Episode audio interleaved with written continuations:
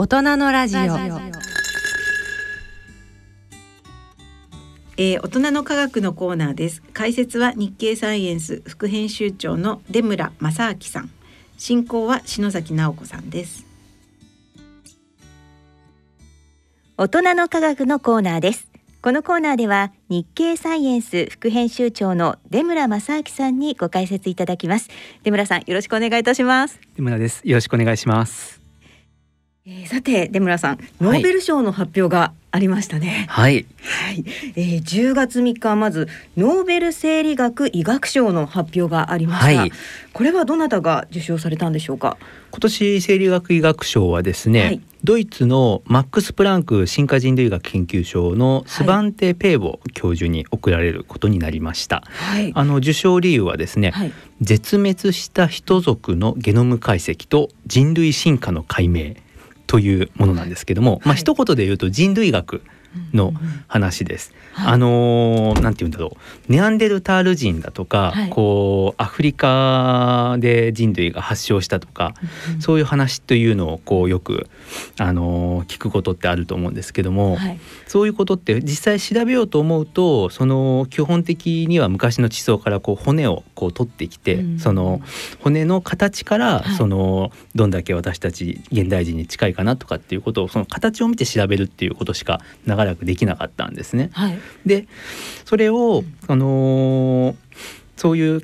なんて言うんでしょうこう調べる手法っていうのを大きくガラッと書いたのがこのペーボー先生なんですね。はい。でこの今言った発掘された骨っていうのはこうほんのわずかだけなんですけど、はい、この生きていた時のその DNA がまだ含まれてるんですね骨の中に、はい、もう何十万年も経ってるような骨の中にほんのわずかだけ含まれてるんです。まだ残ってると。そうなんです、はい、でそれを解読してそこにあるゲノムの塩基配列を読むっていうそういう手法をテーボ先生は確立されたんです。でそうすると、こう骨の形ではもう本当にわからないようなことっていうのがゲノムを読めばすごくいろんなことがわかるんですね。で例えばそのどんなことが分かったかっていうと、はい、あのネアンデルタール人ですね、はい、あの3万年ほど前にはもう絶滅してしまってもう地球上には今いないわけなんですけれども、はい、実はそのゲノムを読んでみると、現代の私たちの現代人の私たちですね、はい、のゲノムの中に1%から2%ほどネアンデルタール人のゲノムが受け継がれてるっていうことが分かりました。私たちに。私たちの中に、そうなんです。はい、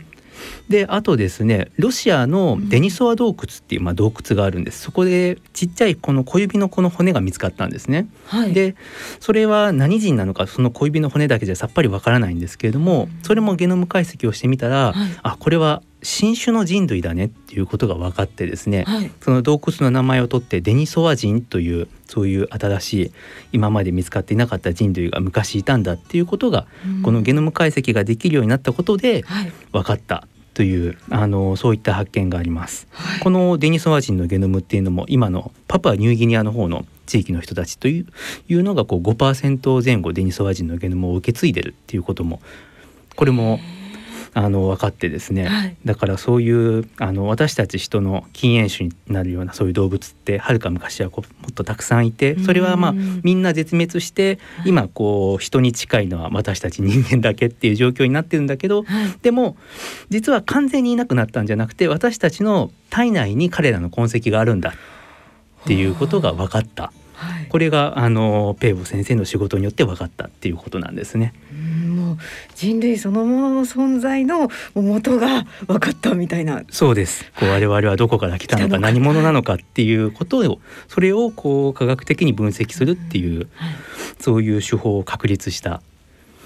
それがペーボ先生の功績というふうに言えると思います。うん、はい。えその先生がノーベル生理学医学賞ということで、はい、で翌日の4日の日には今度はノーベル物理学賞が発表されました。はい、はい、こちらはどなたが受賞されたんでしょうか？とですね、はい、あの受賞されたのはご三方でして、うん、とフランスのパリのサクレー大学のアライン・アスペ教授、はい、アメリカの、えー、ジョン・クラウザー博士、はい、あとオーストリアのウィーン大学の、えー、アントン・ツァイリンガー教授このお三方で、えー、受賞テーマはですね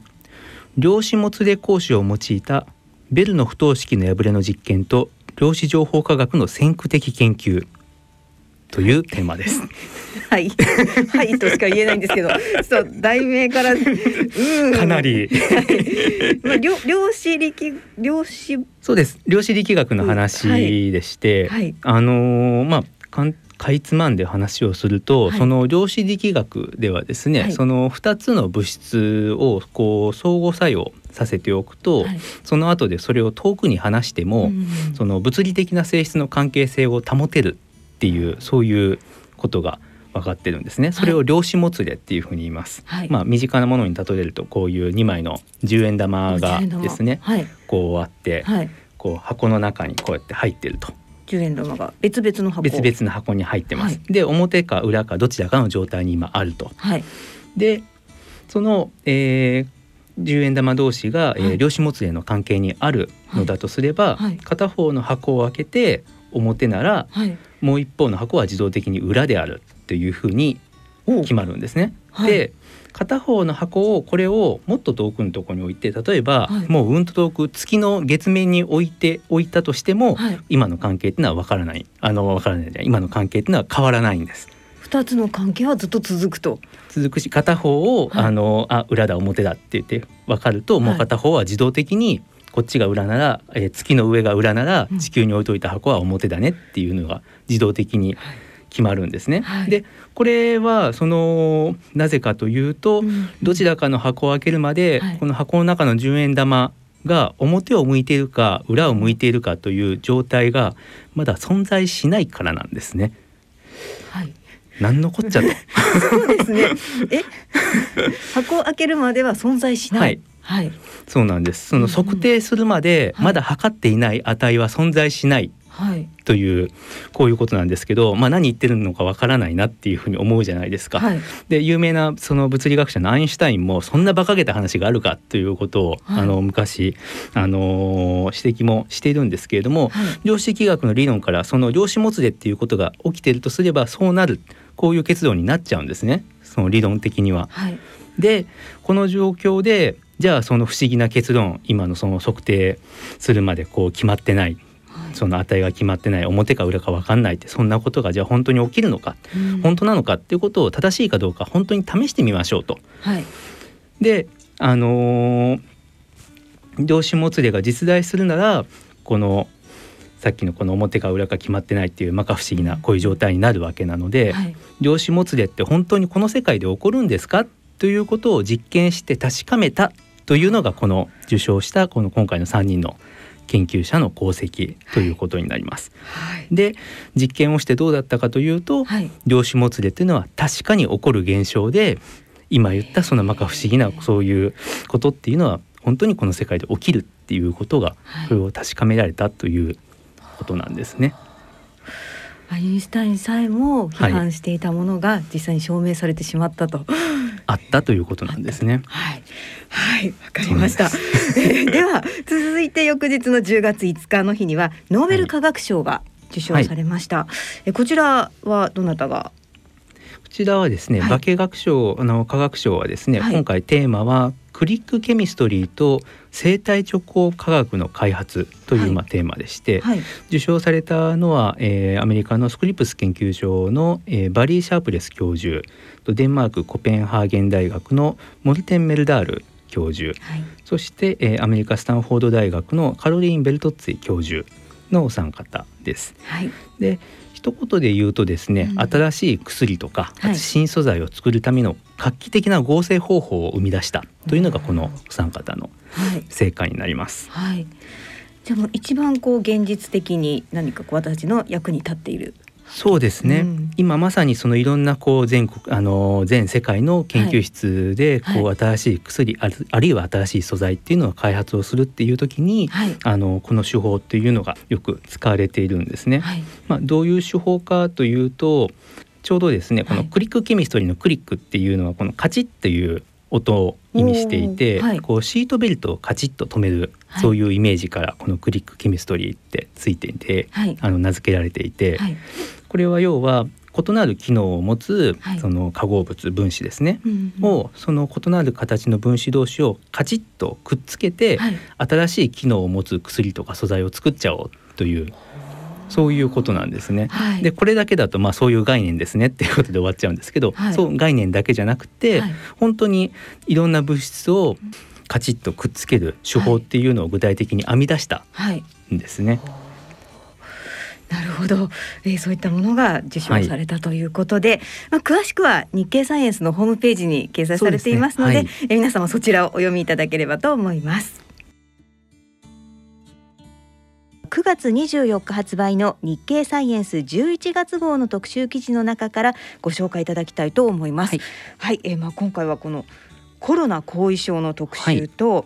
えー、日本海に CO2 吸収層という2つの特集があって、はい、でなんか人の形の表紙になってますけれども、ね、はいこうまあ人の形が描かれていて、はい、そこにたくさんこう言葉が書かれてると思うんですけれども、はい、こうまあブレインフォグですとか、はい、心筋炎とかですね、うん、そういった文字っていうのがそのコロナ後遺症のその具体的な症状ですね、はい、こういったそのコロナの後遺症っていろんな本当に症状があってですね、うん、この表紙に書いているものだけでも2030ぐらいあるかな？そうです、ね、はいたくさんあると思うんですけれども、はい、まああの世界全体で今報告されているのは200ぐらいあるとも言われています。はい、でかなりだから複雑で理解が難しいって言われてきたんですけど、うん、ここ1年ほどでですね、はい、かなりそのコロナの後遺症の研究って進展してきてまして、はい、今回はそのコロナの研究コロナの後遺症の研究ですね、の最前線をお伝えするというのがあのメインの特集です。で今ちょっとおっしゃっていただいた日本海の CO2 吸収層っていう方は、これはですねあの、まあ、よく二酸化炭素の排出削減なんて言いますけど、はい、あのもうもっと大気中にある CO2 をそのまま地下にこうもう埋めちゃおうよっていうそういう技術っていうのがあってですね、はい、でどうも日本海の海底の岩石にそういうその CO2 を閉じ込めておくことができそうだぞっていうことがちょっと分かってきたんですね。はいそうしたそのまあ CO2 吸収の,、あの研究のこちらもですね最前線をその研究者の方にまあ語っていただくというそういった特集になっています。はい、わ、かりました。さあそしてその中で、えー、今回は特集記事コロナ後遺症に焦点を当てて、はい、伺いたいんですけれども、はい、この記事出村さんが取材に直接当たられたんですよね。あの日経サイエンスではですね、はい、あの主にまあ私が手掛ける形でその、まあ、新型コロナの流行が始まった2020年の、はい、あの初めの頃からですねずっとこのコロナに関するこう特集っていうのをあの続けてきてます。はいで、まあ、あの新型コロナをめぐる科学の進展っていうのは本当にまあ早くてですね、はい、その1年間ですぐにまあウイルスのことが詳しく分かり、うん、で治療についてあるいは感染予防ワクチンについてっていろんな知見が得られてきたんですけど、はい、唯一あの唯一と言っていいと思うんですね、はい、なかなか研究が進んでこなかったのが後遺症でした。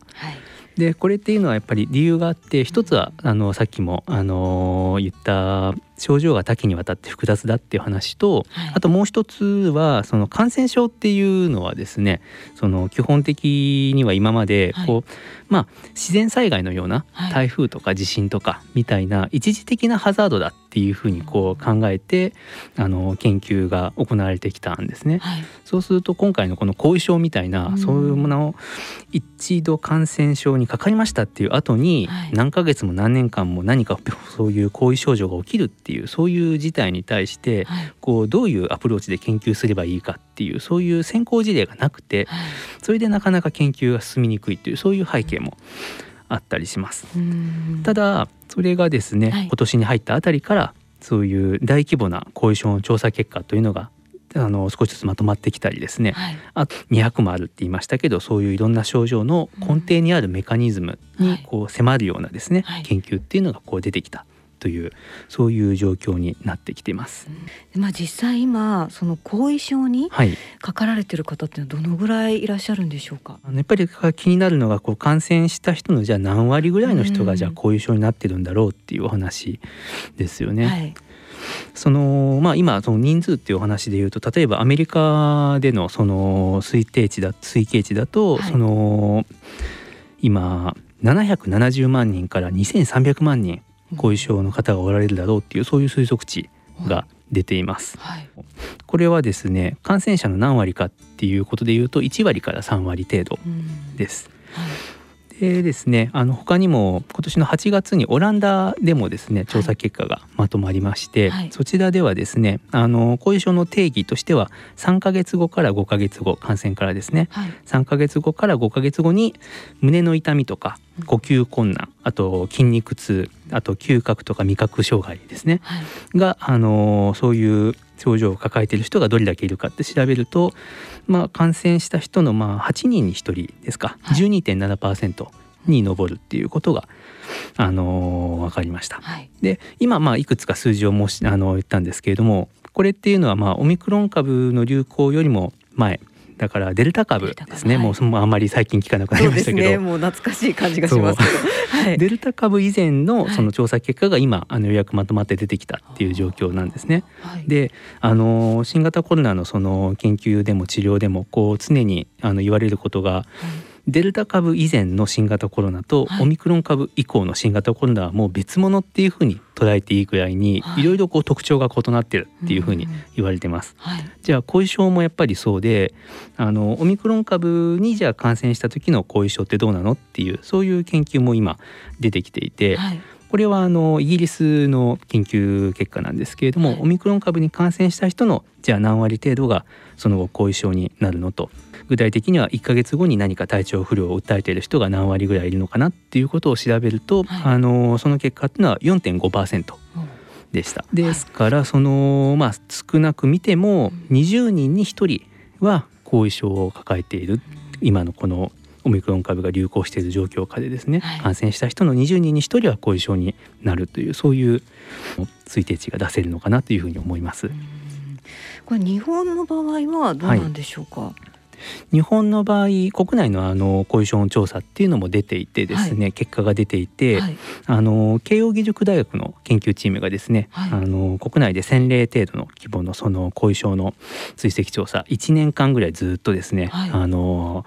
症状どうですかっていうことをこうアンケートをしていくようなそういう調査をやっていて、まあ、これあの時間のかかる調査なので、うん、あのオミクロン株の人には1年分まだ聞けないですよね。うん、だから、ね、デルタ株以前あの従来型の株ですね、はい、にあの感染した人を対象にしたあの調査結果なんですけど、はい、これではその感染者の、えー、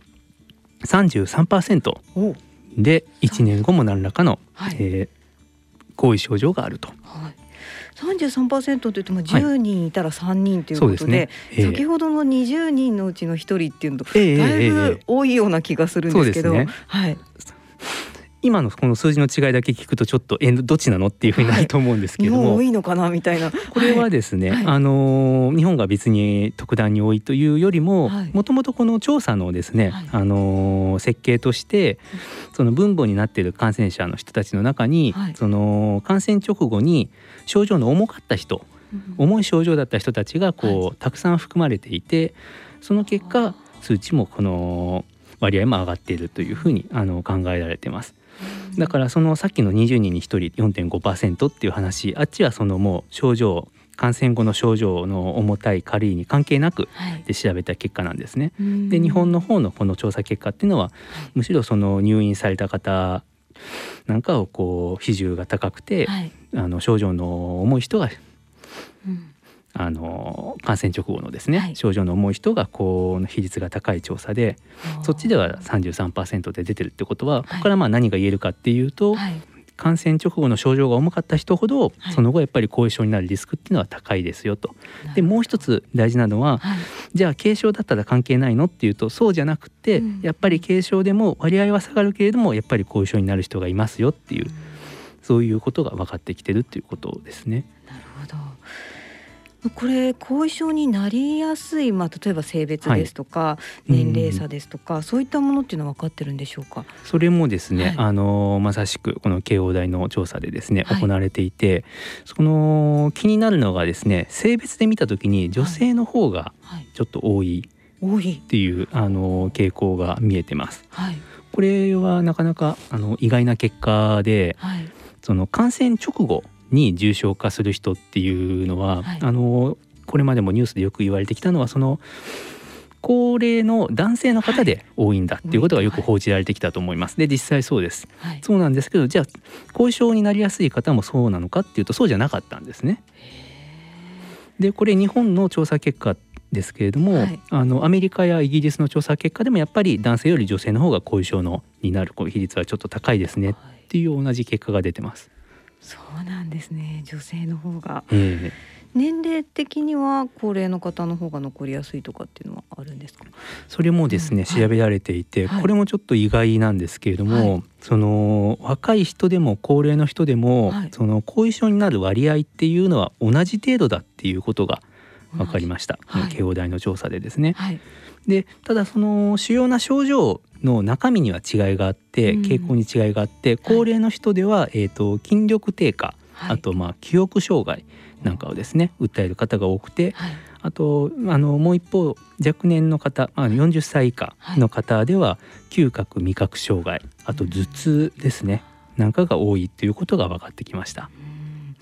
今は症状のお話あったんですけれども、えー、コロナ後遺症の七大症状というのがあると書いてありますね。えー、これは何なんでし。そうなんです。はい。あの岡山大学病院がですね、はい、2021年の2月からですね、はい、コロナアフターケア外来という後遺症の外来ですね、はい、というのをあの設置していまして、はい、今回のその取材で同病院の大塚文夫先生にですねお話を伺うことができました。はいあの岡山大学病院ではですねその後遺症外来で来られた患者さんの統計っていうのを取っていて、はい、でその統計の結果から特にこのあの多い7つの症状っていうのが見えてきたんですね。うんはい、あのそれがまあ7大症状というふうに言われるもので、うん、これをですね具体的に言うと、はい、えー、倦怠感、はい、嗅覚障害、味覚障害、頭痛それから睡眠障害、脱毛、はい、呼吸困難感、はい、というこの7つです。で変異株ごとにですね、主要な症状っていうのもこう変わってきていまして、オミクロン株になってからは、倦怠感やあと睡眠障害を訴える人というのがとても増えてます。はい。睡眠障害っていうのはいわゆる眠れないということですか？そうですね。これ睡眠障害はそのもともと10代の子供でですね、はい、コロナの後遺症になると睡眠障害に、あのー、なりやすいっていうことが、まあ、よく知られてたんですね。はい、でオミクロン株ではその、まあ、10代の子供の感染が今増えてきているのでそもそも、はい、それで睡眠障害のケースも目立つようになってきているんだろうというふうに考えられています。でこの睡眠障害っていうのは、その夜眠れなくて、で昼は逆に眠くなっちゃうっていう昼夜が逆転するようなそういう睡眠障害なんですね。はい、でするとここにさらにその他の後遺症の症状例えば倦怠感ですとか、頭痛とかそういったものも合わさってくると、はい、その10代の子供だとすごくこう、まあ、懸念されるのがそれでこう学校に行けなくなってしまう。というそういう不登校を招きかねないなっていう不登校になってしまう、はい、そういう原因になりうるんじゃないかっていうことをですねすごくあの大塚先生も心配をされていました。そうですよね、うん、本当に後遺症悩まれてる方の中に日常生活も送れないというような方もいらっしゃると思うんですが、えー、実際治療というのはどのようにされているんでしょうか、うんこのですね今あの挙げた7つの症状ですね、はい、なんですけどもこれあの単純に割合が多くてよく訴える人が多いんですってだけじゃなくて、はい、あのコロナ後遺症に特徴的といいますか治療が難しいんですね。はい、で例えばそのまあ、さっきの7大症状の一つで呼吸困難感っていうのを挙げましたけれども、あのこれって肺を検査するんですね、はい、その呼吸困難で息苦しいというから肺を検査するんですけど、そうですよね。肺に異常がと思いますよね。でも異常ないんですよ。ないんですか？本当にないかわからないんです、はい、でも検査をしてもそんな異常が出てくるほどのそういう何か変化っていうのは見られないんですね。でも本人は息苦しいと、はいっていうそういうなかなか捉えどころのないようなこう検査には引っかからないんだけど本人は苦しいっていうそういうような症状っていうのがすごくたくさんあってですね、はい、なかなかそれで治療が難しいと。でただですねあのー、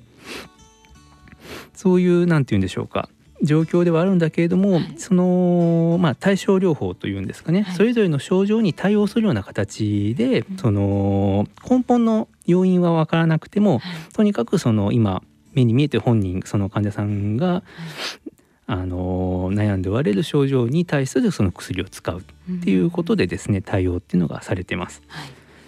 あの岡山大学病院で後遺症の診療を進める中で分かってきたこととして、はい、あのちょっと意外なのが後遺症の患者さんでは亜鉛とか鉄が欠乏しているケースがよくあるっていうことが分かってきたそうです。はい、でこれがですね、ウイルスの感染のせいでそうなったのか、あるいは何かその生活の変化に由来するものなのか、そこは分からないんですけれども、はい、とにかくそれを補うんだというですね、そういう方法が問われる場合があるそうで、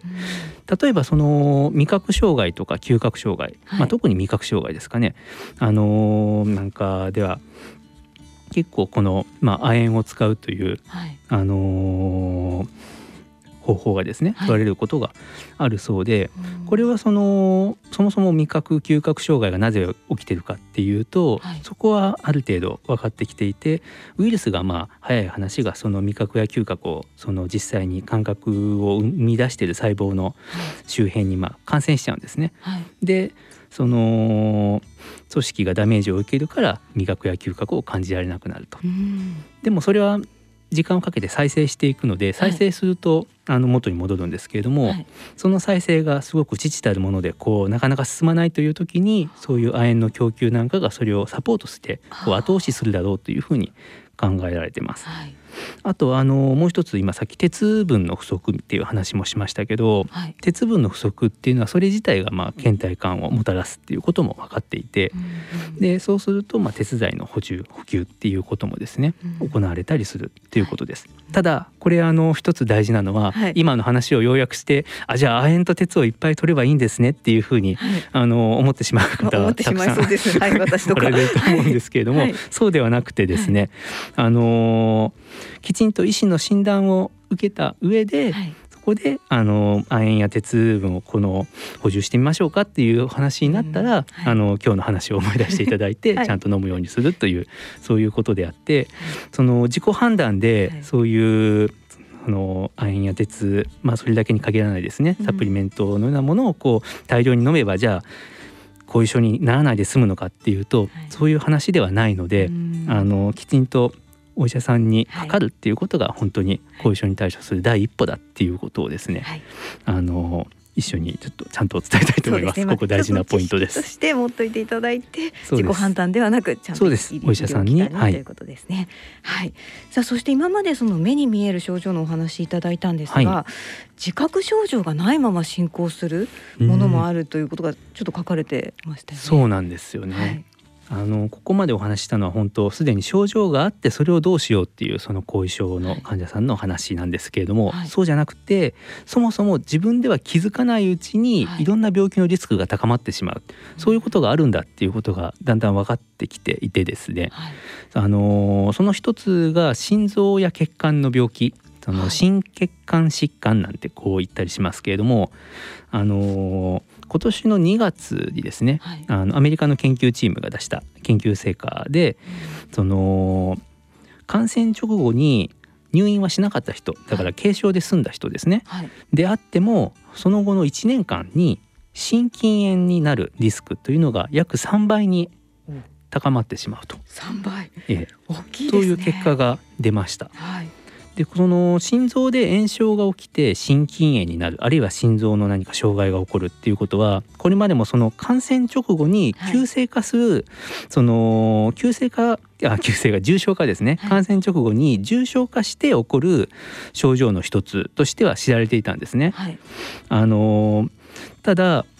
それがどうも回復した後も長期にわたって続いてるみたいだっていうことがだんだん分かってきました。その日本国内でもですね感染後の、えー、心臓への影響っていうのは調べられてまして、はい、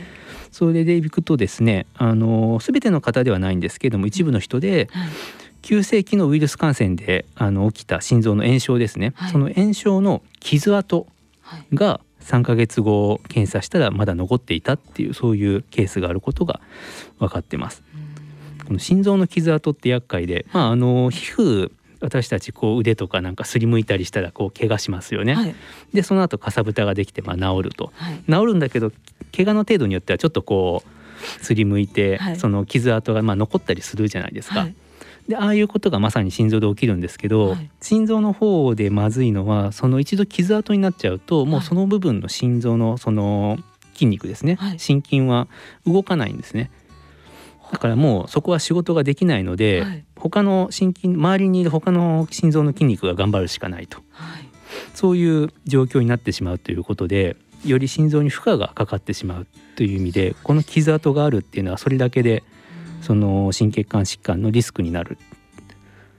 怖いですね、えーでまあ、またあの私の周りでも複数回コロナに感染している方もいるんですが、はい、やっぱりそういう場合ってリスクは高くなるんでしょうか？これがですね、はい、まさしくあのその質問に答えるようなですね、うん、論文というのが今年の夏ですね、はい、アメリカの研究チームから発表されてまして、で それはまだ他の研究者のその査読といってチェックはまだ受けてない状態ではあるんですけれども、まあその論文の中身は何かっていうと簡単に言うとコロナに2度3度というふうにかかっていくと、はい、その度に後遺症の発症リスクも高まっていくというそういうあの統計的な分析をしたらそういう結果が出たよっていう、はい、そういう論文です。はい。でこれもですね、はい、今その心臓の傷跡っていう話をしましたけれども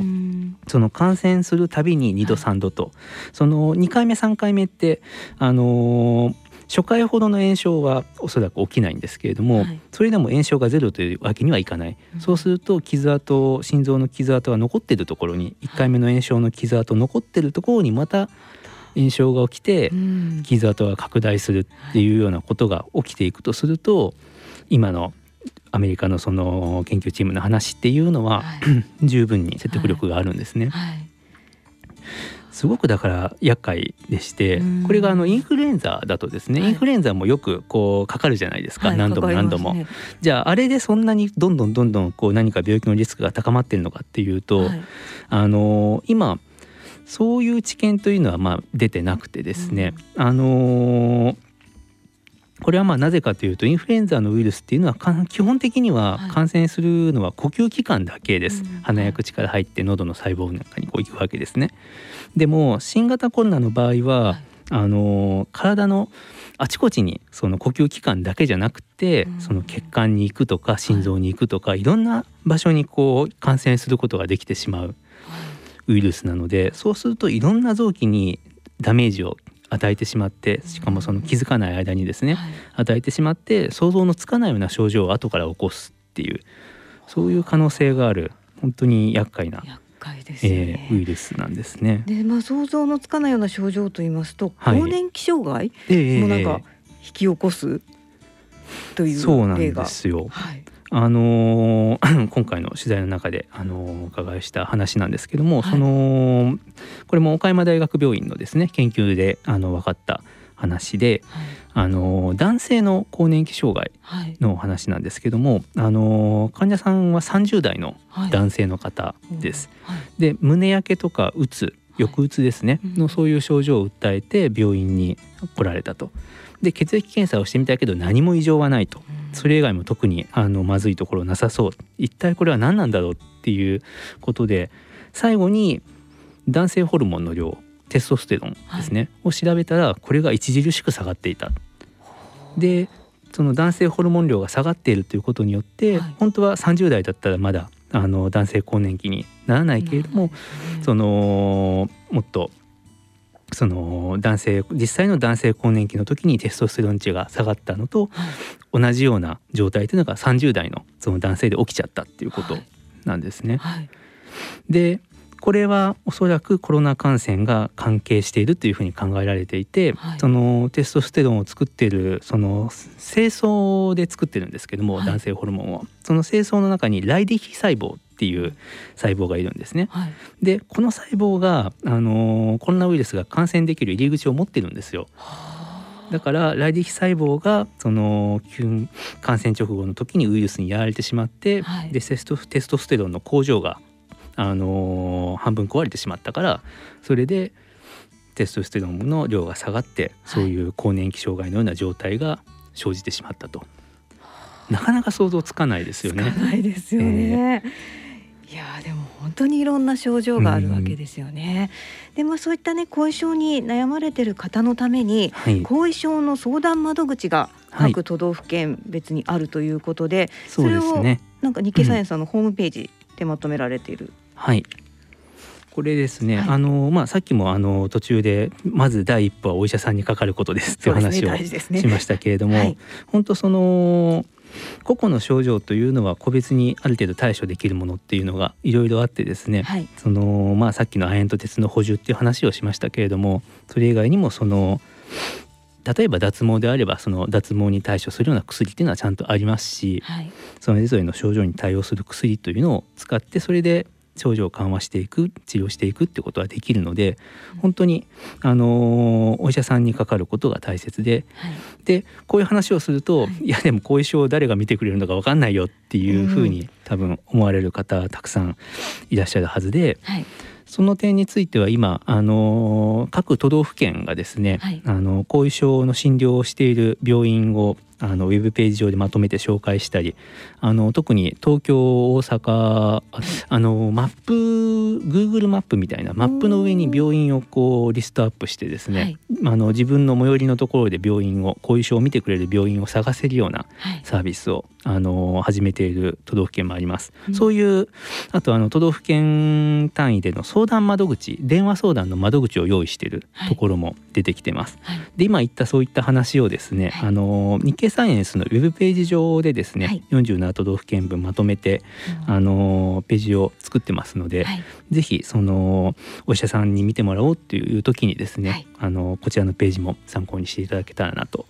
思います。はい、そうですね。こちら冊子の方には QR コードもついていますので、そちらもご利用ください。ね、はい。さあそして次のロングコービットの霧を晴らすという記事。こちらについても軽く伺いたいんですけれども、はい、これ私驚いたんですがエール大学に女性の岩崎明子教授。この方が、まあ、コロナのその後遺症の研究をされているということで、えー、そうなんですよ、はい、出村さんが取材にはい、伺ったわけですよね。あの岩崎先生本当ですね。もともとあの免疫学ご専門の方なんですけれども、はい、このまあ後遺症だけに限らずですね、はい、この COVID コロナですね、はい、あの新型コロナの研究っていうのはものすごくこう精力的にずっとされていてですね、はい、であのあと研究されるだけじゃなくてツイッターですごく情報発信もされていて、はい、あのものすごくこう活発にあの活動されている、はい、あの研究者の方なんですけれども、はい、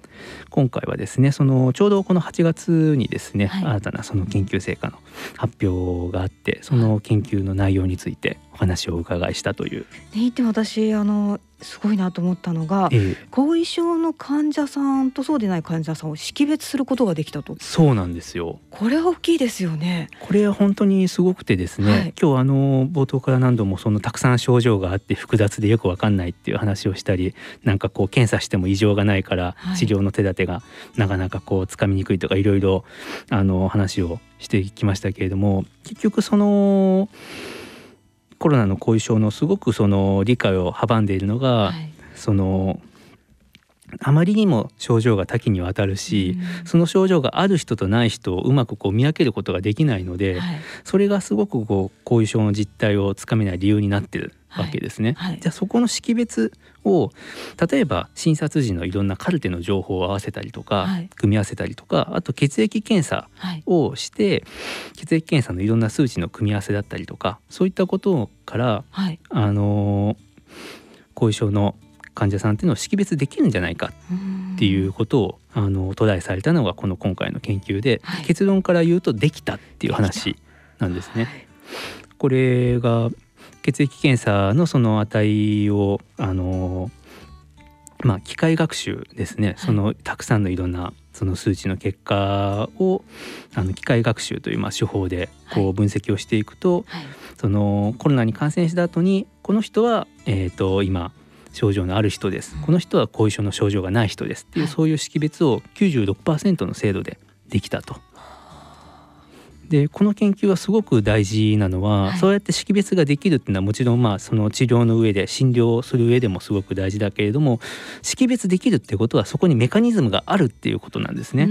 後遺症の症状がある人では起きていて、はい、そうじゃない人には起きていない、うん、そういうメカニズムが確かに存在していると。はい、で200も症状があってその取り留めもないってっていうそういうモヤモヤとしているコロナ後遺症の根元にどうもちゃんとしたそのメカニズムが存在しているらしいっていうことが今ようやく見えてきたっていうことなんですね。はいはい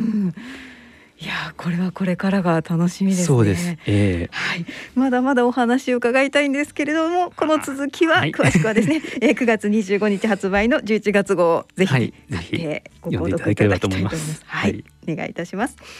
さて、えー、次号12月号。はい、この日経サイエンスではどんな特集を予定しているんでしょうか？とですね、はい、あのー、次はですね、あの今回はまあコロナの後遺症でしたけれども、はい、あのー、がらりと変わってブラックホール、お あの宇宙の話に飛びますね。ブラックホール。のですね、あのーブラックホールの中の話をします。中ですね。中どうなってるんでしょうか。あのブラックホールって基本的に中全く観測できないっていう、向こうにはブラックホールの中は誰も見ることができないって言われてるんですけれどもそ、ね,、こを、はい、あの理論的に考えてブラックホールの中にどんな構造があるかっていうことをあの考えようというですね、ちょっと、あのー最先端の物理のお話ですけれども、はい、楽しんでいただければと思います。はい、あともう一つはあの生き物のお話で、はい、山椒魚ってまたもう全然別の話ですけどね。可愛らしいなんか 川にいる可愛い山椒魚ですね。はい、あのが実はすんごく巨大なゲノムを持っている。